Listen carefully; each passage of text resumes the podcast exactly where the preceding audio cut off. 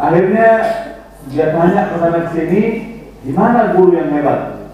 Sampai dia bertemu dengan seorang yang kenal dengan seorang ulama. Oh, kalau kamu mencari ilmu yang kayak gini, ada guru hebat, ulama besar. Muncullah ilmu ke sana, pasti bisa diajarkan. Ajar, senang, melangkah ya. Ya, sampailah ke suatu pesantren besar, ulama besar. Okay. Ya saya ingin menuntut ilmu pada Anda. Saya ingin nyantri, tetapi saya tidak mau ilmu yang lain-lain. Saya hanya minta satu ilmu saja. Hanya ingin supaya bisa saya nantinya membuat batu menjadi emas, merubah batu menjadi uang. Nah itu baru. Itu saja yang saya mau. Kalau ilmu yang lain-lain udah saya nggak mau. Oh gampang. Hanya itu kamu mau? Iya, cukup sudah. Oh tapi ada syaratnya. Ya. Apa syaratnya? Saya siap apapun. Ya, nggak berat. Syaratnya hanya kamu tinggal di sini sekitar 2 tahun. Terus kamu harus dalam keadaan berwudu. Jangan sampai tidak dalam keadaan wudu. Setiap urusan wudumu harus wudu lagi dan wudu dengan cara yang sebenar-benar. Nah itu saja syaratnya. Ah gampang sekali syaratnya. Kalau cuma gitu saya gampang. Jangankan 2 tahun, 3 tahun saya siap. Ya, daripada ke Malaysia, supaya kaya. Gitulah kira-kira benar saya sebut Malaysia. Ya. Udah, gimana? Kapan mulai? Ini sekarang mulai. Saya ajar dulu kamu cara yang wudu yang benar. Oh, diajarkan.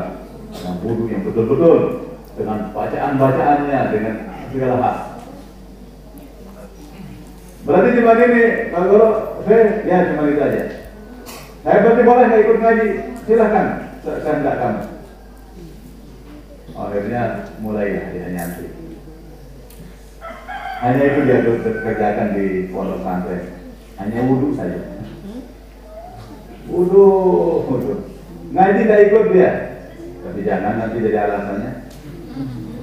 Santri-santri nggak mau ikut belajar. Aku jadi wudhu doang. Akhirnya dia tidak mau ikut, sana jauh-jauh dia. Tapi lama-lama bosan juga dia duduk sendirian. Apa yang dikerjakan orang itu ya? Apa yang didengarkan? Coba saya ikut-ikut lah. Dengar-dengar daripada saya sendiri di sini nih. Ternyata mulai sudah bisikan hidayah itu sudah masuk. Kenapa? Karena wudhu bersih jadinya dia, wudu dengan benar dia. Akhirnya lama-lama hatinya mulai bersih, terhapus dia noda-noda itu sedikit-sedikit gara-gara wudu. Dosa yang pernah terlalu banyak dia lakukan selama ini membuat hatinya tertutup. Nah sekarang sudah mulai terbersihkan, terhapus sedikit-sedikit. Akhirnya mulai hidayah itu masuk. Nah coba saya ikutlah, walaupun di belakang duduk dia sana ada. Didengar, di pengajian, didengar. Lama-lama kok nikmat dia, seneng dia. Oh, bagus pengajiannya. Lama-lama maju.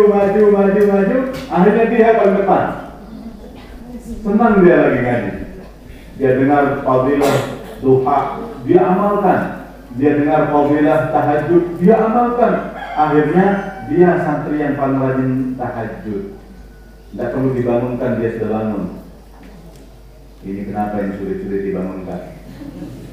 Mungkin terlalu hitam ini. Hatinya perlu dibasuh dengan wudhu. Sering-sering wudhu Anda semua. Insya Allah, sering wudhu. Insya Allah, Anda terlalu sulit nanti dapat hidayah. Bukan hadiah, dapat hidayah. Insya Allah nanti hadiahnya belakangan. Ya, hadiah wudhu. Ini sudah dibangunkan. Ya Allah, tidur lagi. Bangun tidur, tidur lagi. Itu aneh. Ya, tapi pelan-pelan. Terus, sedikit demi sedikit. Zikir. Jangan bosan, yang penting istiqomah anak berdua.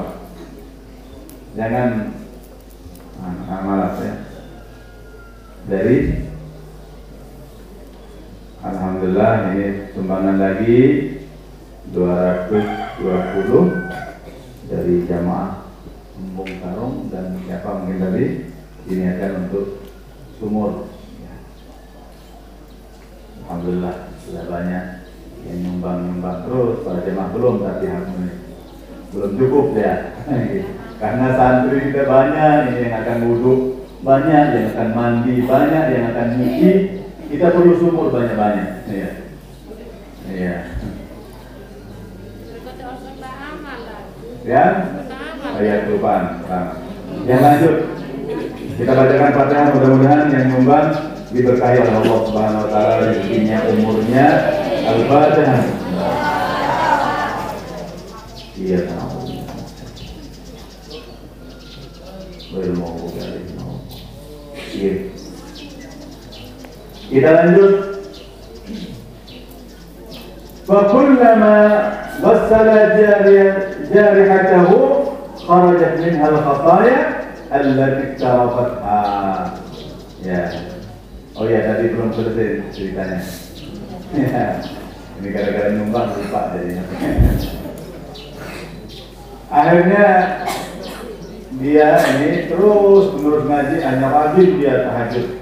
Apa yang terjadi, belum 2 tahun dia di sana, dia sedang nimba air untuk wudhu.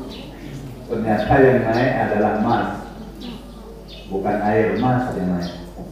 Dia lihat emas, tapi dia tidak terkejut lagi. Kenapa emas? Saya butuh air. Dituang lagi. Lagi dia nimba.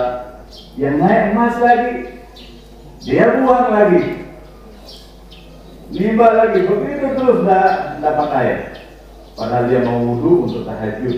Akhirnya sudah saking lelahnya dia pergi bangunkan gurunya. Ya, ada apa? Saya mau air kok emas yang naik di sumur itu. Ya kan itu yang kamu minta. Bukannya itu yang kamu cari. Udah hampir saja ada kamu kaya sana. Apa dia bilang? Saya sudah tidak butuh emas lagi.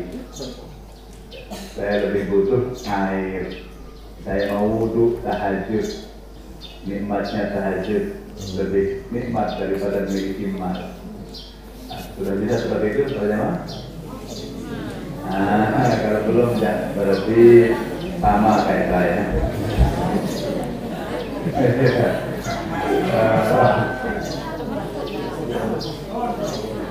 Lebih senang lihat mas daripada air wudhu.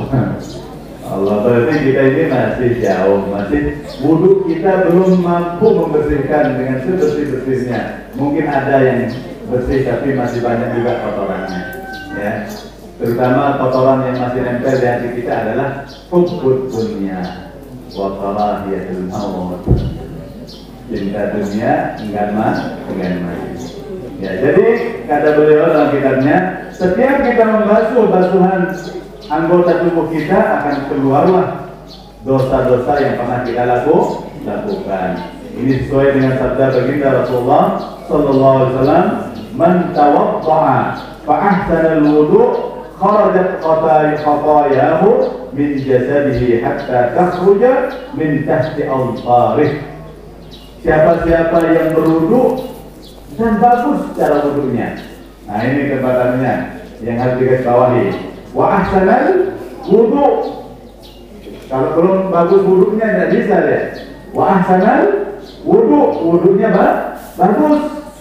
Kharajat khotoyahu, maka akan keluar dosa-dosanya, kotoran-kotorannya, min jasadih, dari jasadnya, hatta takhruja min tahti al-farih, sampai akan keluar lewat bawah ya apa namanya kukunya.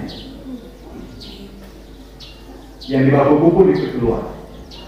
Allah ya.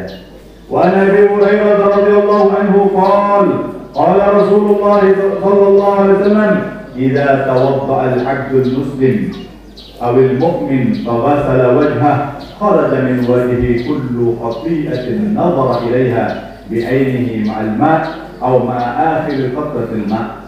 Apabila berwudu seorang hamba yang muslim yang beriman, kemudian dia basuh mukanya, ya, maka akan keluar dari mukanya semua kesalahan-kesalahan, dosa-dosa yang mungkin pernah dilakukan oleh kedua matanya, ya, pernah ngintip mungkin, mudah-mudahan tidak ada yang suka ngintip, ya, pernah mungkin melihat maksiat, senang dia lihat, itu akan keluar bersama tetesan-tetesan air di saat kita membasuh muka kita, mengalirlah kotoran-kotoran itu jatuh, ya. Allah, alhamdulillah, ya.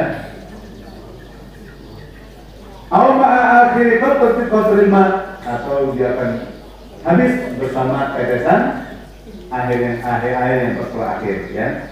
Faida wasala yadayhi kharaja min yadayhi kullu qati'atin kana batasatha yadahu ma'al ma aw ma'a akhir qatril ma. Apabila dia basuh kedua tangannya, akan keluar dari kedua tangannya setiap kesalahan-kesalahan yang pernah dilakukan oleh tangannya, ya.